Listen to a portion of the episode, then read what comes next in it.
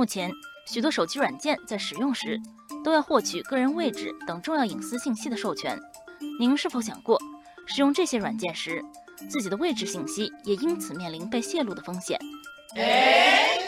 江苏南京警方破获了一起案件，报案人陈某在餐厅吃饭时被讨债人围堵，随即报警。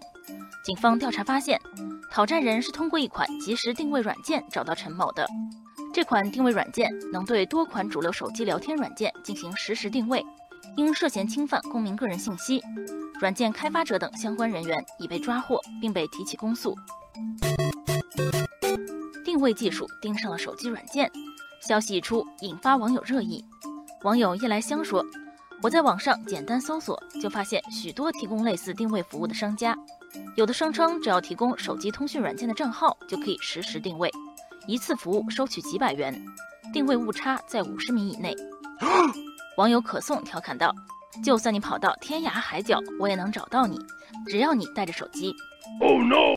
那么，用户是如何在不知不觉中被定位了呢？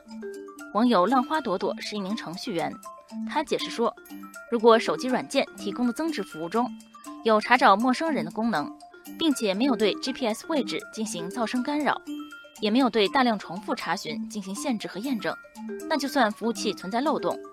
黑客可以针对这样的漏洞设计一个程序，向服务器发起找人的请求，并选定一个大概的位置，服务器就会列出这个位置周围的人。这样的程序甚至可以把所选范围内所有的 GPS 定位点都逐个找一遍。不过需要强调的是，这样的定位服务并不合法。网友张律师说，除非是依照法定需要调取，或者经过当事人本人的同意，除此之外，任何个人或组织获取公民的定位信息都是一种违法行为。过去，公民的个人隐私掌握在自己手里。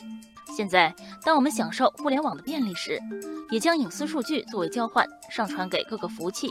一些网友不禁对个人数据安全感到忧虑。网友神思者就感叹道：“目前的数据搜集技术已经非常高效，但是缺少有效的控制和评价手段。这就像一个小孩拿着自动步枪玩耍，谁也不知道危险会在何时以什么样的方式发生。那么，大数据时代，用户隐私该如何守护？”网友蓝山说：“用户要提高个人隐私保护意识，比如不要随意开启 GPS 定位功能。除了一些地图和打车类的软件，大部分软件根本没必要开启位置授权。”网友安然说：“技术是一把双刃剑，就看是谁在使用它。高校必须加强科研伦理教育，让学生牢固树立这样的意识。掌握了相关技能，并不代表你可以用它为所欲为。”网友大鹏说：“关键还在于有关部门能够与时俱进，细化网络安全标准，加强对企业违规行为的处罚。治理要跟上发展的脚步，应该用制度和法规画出技术应用的合理轨道，避免技术在发展中方向走偏、价值走失。”